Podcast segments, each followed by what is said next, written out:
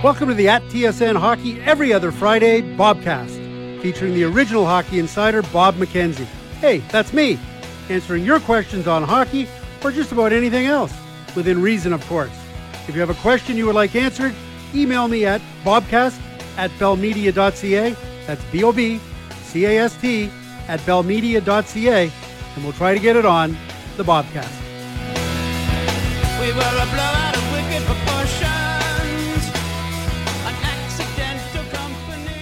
Hey everyone, and welcome to the at TSN Hockey Bobcast for um huh. It's a good question. What is this for? Well, I mean we can use this week's date, the week of September 10th, 2018. But I don't even know what episode number to call this. I guess we'd call it season 3. Yeah. Season 3. It's the third year we're doing it, so season 3. But I'm not even sure you can call this a Bobcast in the traditional sense. So I, I'm not quite sure how to do the labeling. And, and to be honest, I, I have been giving a little bit of thought to the Bobcast. Um, and I'm going to be giving much more thought to it. What form it should take this season? Should I even continue to do it? Trying to noodle around with a lot of stuff in my mind and sort through all of that. So for now, I guess, let's call this the Liar Liar Pants on Fire edition of the Bobcast. And, and savvy Bobcast listeners will know what I'm talking about. The last Bobcast I did was June 15th, 2018, right after the Cup final and just before the NHL awards and the draft. And at, at the end of that one, um, which if I look back here was season two, episode 20, I suggested, and I should point out, I, it was not a promise, it was only a suggestion, that I might follow it up four or five days later with a mini Bobcast to um, sort of handle the overflow of team related questions um, that I didn't get to that day. Well, you know, I got to Vegas for the awards and, and I was busy with draft prep, amongst other things. The other things would be having dinner at Beauty and Essex in the Cosmopolitan. And by the way, if you ever happen to be in Las Vegas and you happen to be in the Cosmopolitan Hotel, by all means, I'm urging you to go to Beauty and Essex. That's the restaurant, Beauty and Essex. Um, it's one of the best restaurants I've ever been to, bar none. And so, um, as I said, between Draft Prep and Beauty and Essex, the old mini Bobcast kind of fell through the cracks in Vegas. Sorry. Not so sorry. The, the real apology, though, is that um, season two, episode 21, which was supposed to be the final Bobcast of the 2017 2018 season, well, it, uh, it, it never got done. And, and quite frankly, I just ran out of time. That week leading up to free agency, I was running around like my hair was on fire. Everything also seemed to be so fluid in the days leading up to free agency that I really feared whatever I laid down on tape a few days before free agent frenzy would be dated so quickly. And I sure as hell wasn't going to come back after July 1 when I went on vacation and do a Bobcast. Anyways, one thing led to another. Finally, I had to say, F it, can't get it done. Sorry, actually sorry on that one. So, um, all of our Bobcast listeners will be getting an absolutely full refund for me dropping the ball on episode 21 last late June. Uh, of course, since the Bobcast doesn't cost you anything at all, you're getting nothing unless maybe you count these uh, bonus Bobcasts I'm doing this week. And, and let's explain what the hell these are. Um, as I've sketched it out here, there are going to be seven of them, one each for uh, the, the, the seven Canadian teams. And, and I guess that these are more or less previews of what the opening day roster should look like for those seven Canadian teams. And I guess I want them to effectively replace the general manager interviews that I've done in the past number of years. Now, um, people will remember, I've, I've gone started the the season every year for the last three, four, five years, whatever it is. Um, going to Penticton in British Columbia for the rookie showcase tournament. It was great. The Vancouver Canucks were there, the Jets were there, uh, the Oilers, the Flames. So I had all four Western Canadian general managers all in one location. Uh, and I could zip in for like two days and, and bang out four in-depth sit-down interviews with the, the GMs. Well, this year the the Canucks and Jets were there, but the Oilers and Flames weren't. They stayed in Alberta to do uh, sort of informal rookie games in their own area, and so uh, I just scrapped the whole Penticton trip. If I couldn't get all four GMs in one place, it, it became a little too difficult to do. Um, in the past, it was easy peasy. This year, not so much. So I didn't go to Penticton, and this year instead, I, I spent the weekend uh, that I normally would have been in Penticton, and then coming back to to rookie tournaments in Toronto or Montreal. Um, I talked to the general managers uh, of the Western Canadian teams over the phone, and as well as the coaches, and, and just basically tried to hammer down and, and get a feel for what their uh, their teams are going to look like. Now, you know, I, I view these as replacements for the general manager interviews, and some fans are going to get all up in my grill about the fact that I did interview Toronto Maple Leaf general manager Kyle Dubas last week, and uh, the, everybody's going to start with the whole, oh, you like the Toronto Sports Network, and we, we get all the time anyways, which is fine. But um, the, the two reasons I did the Dubas interview as a one-off, uh, as opposed to doing all the other guys, is that number one, he's the new kid on the block, never interviewed Dubas, and uh, all the other general managers had been interviewed multiple times before. And number two, um, I could get in my car and drive downtown to get the interview with Dubas, and that's why it ended up being a really easy one off for me. Um, but if you're a fan of the Canadian team um, outside of the Leafs, and I, and I will get to the Leafs eventually, um, then you've come to the right place for what I think is a really detailed look at your club as training camps get set to open this week.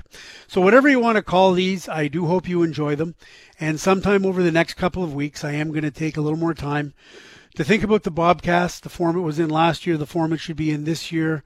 Um, should I do it every week? Can I do it every week? Should I do it just stick to every other week? Should I interview people? Have guests? I don't know. I, a lot of things to think about, and uh, and whether it's even worth doing. Because as I said, um, I just started doing the Bobcast out of the goodness of my heart, and so um, if it makes sense, I'll do it, and if it doesn't, I won't. But anyways, I'll think about all that. In the meantime, here's a preview of the Winnipeg Jets.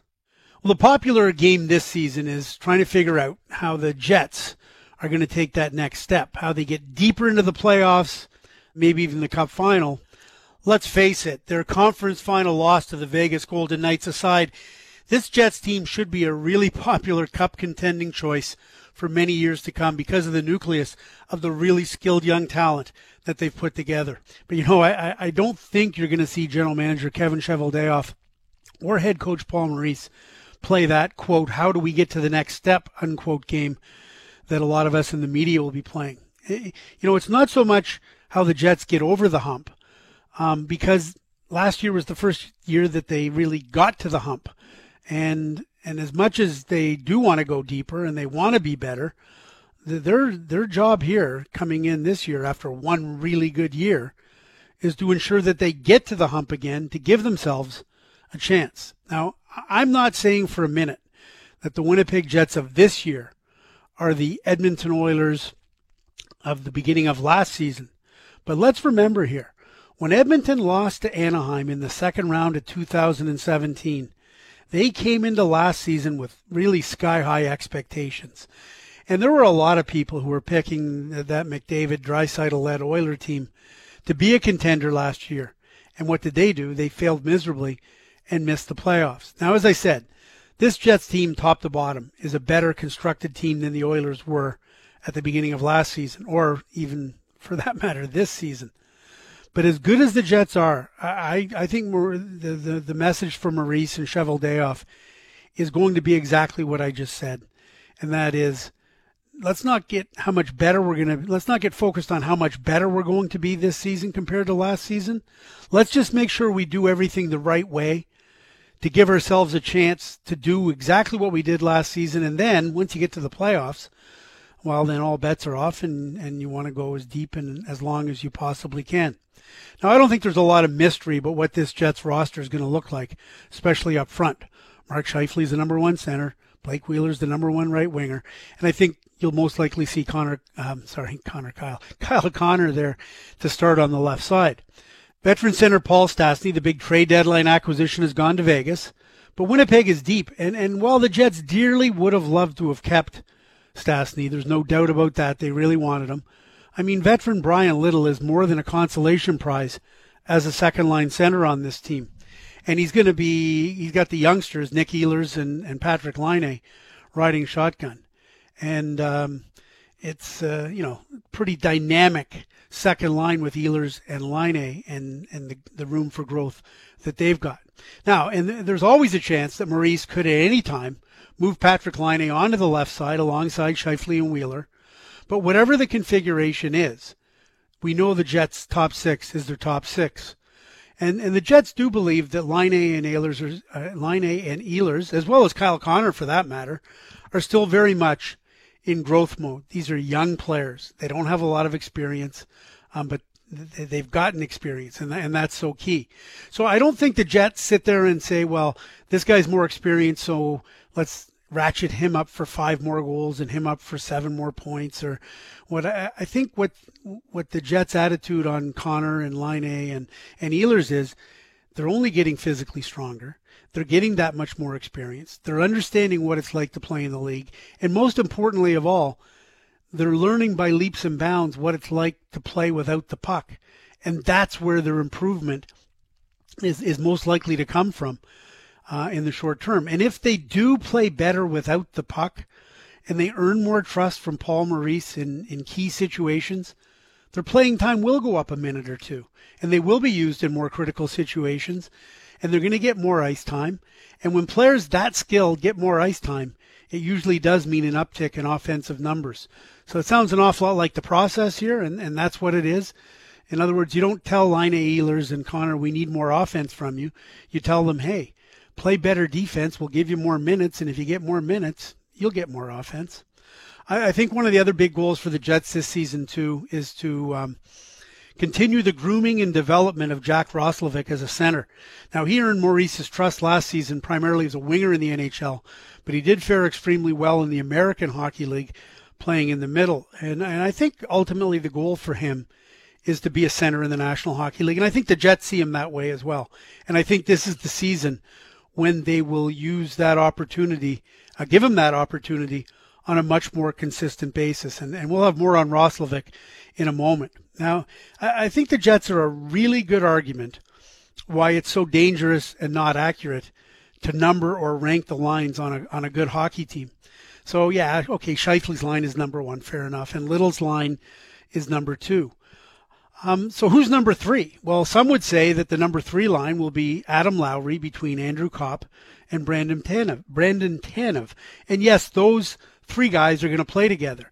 And and Lowry's a big guy that can skate, and Copp's a real good skater, and he's got size. And Tanev is really, really fast and is disruptive on the forecheck and agitating with his speed. So that that is a, a hell of a line that's going to skate together.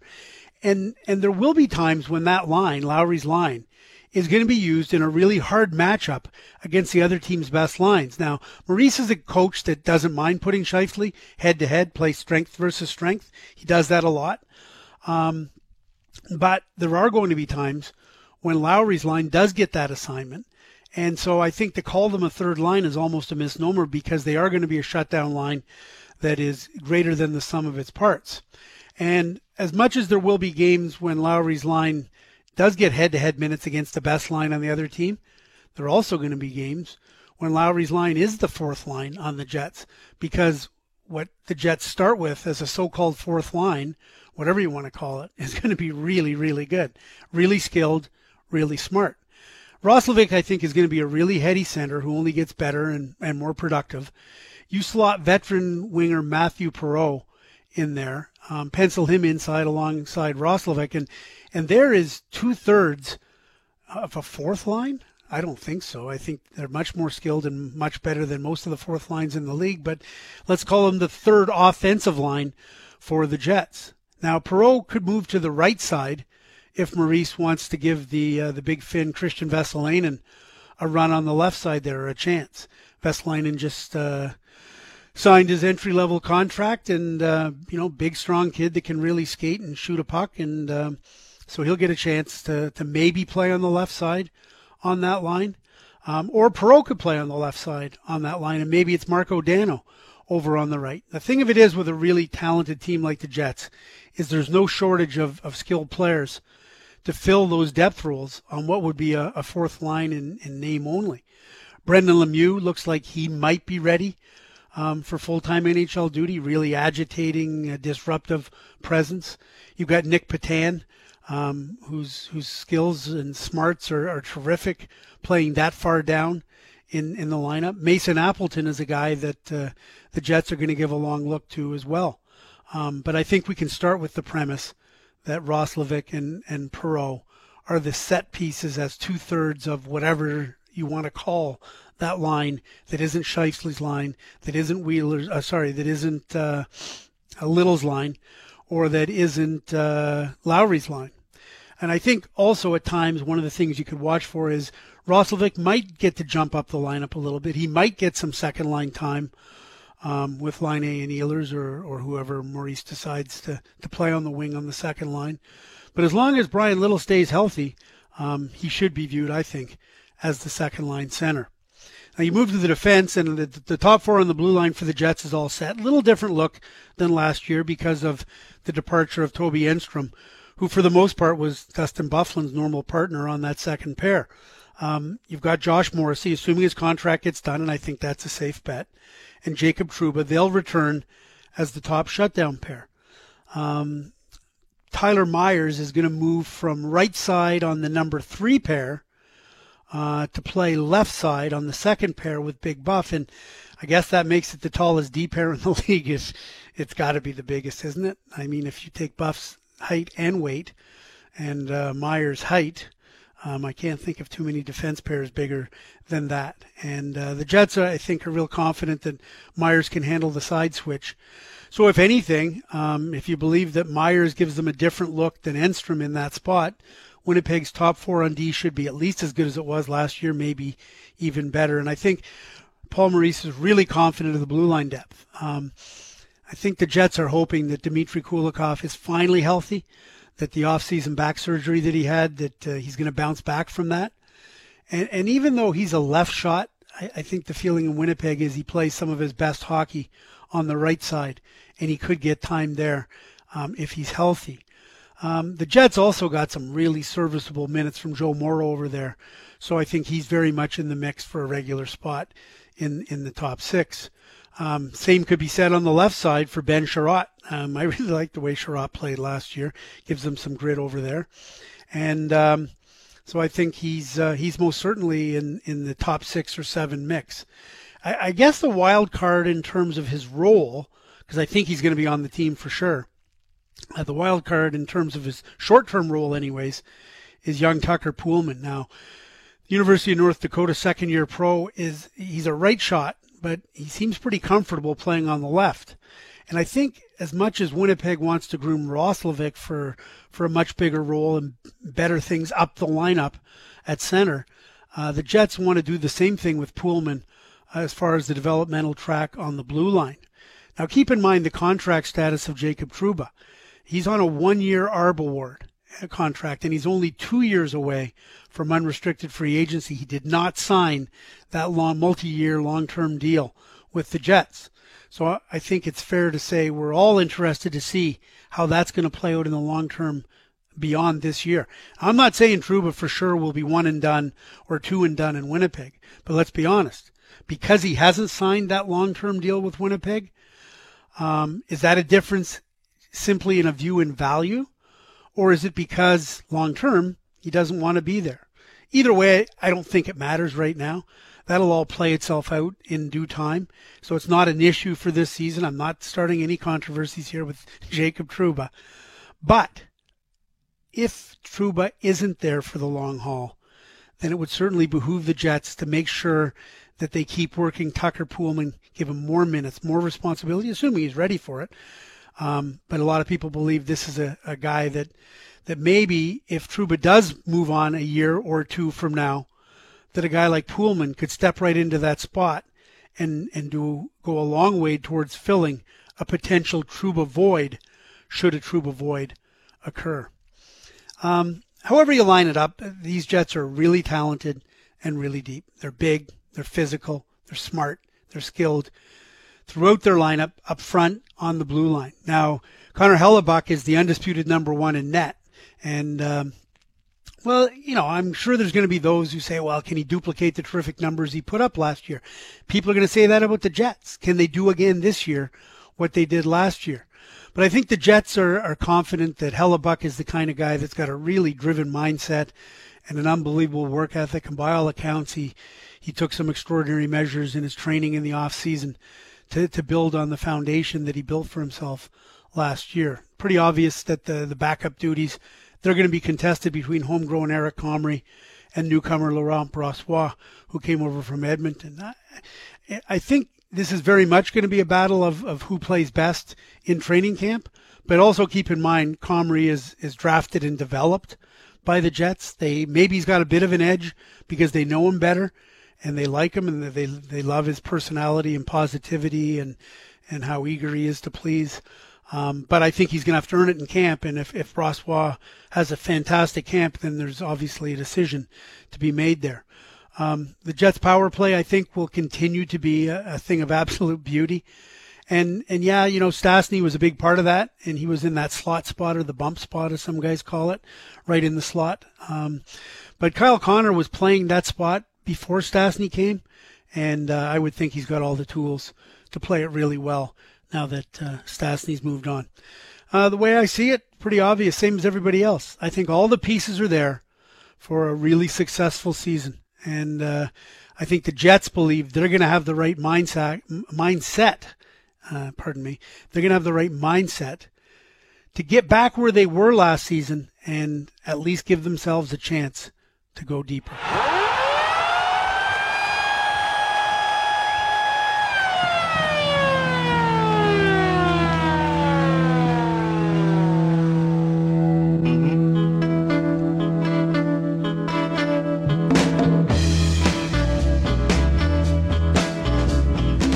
Okay, that's it for the At TSN Hockey Every Other Friday Bobcast. Hope you enjoyed today's show. If you would like to submit a question on hockey or just about anything else, email it to bobcast at bellmedia.ca.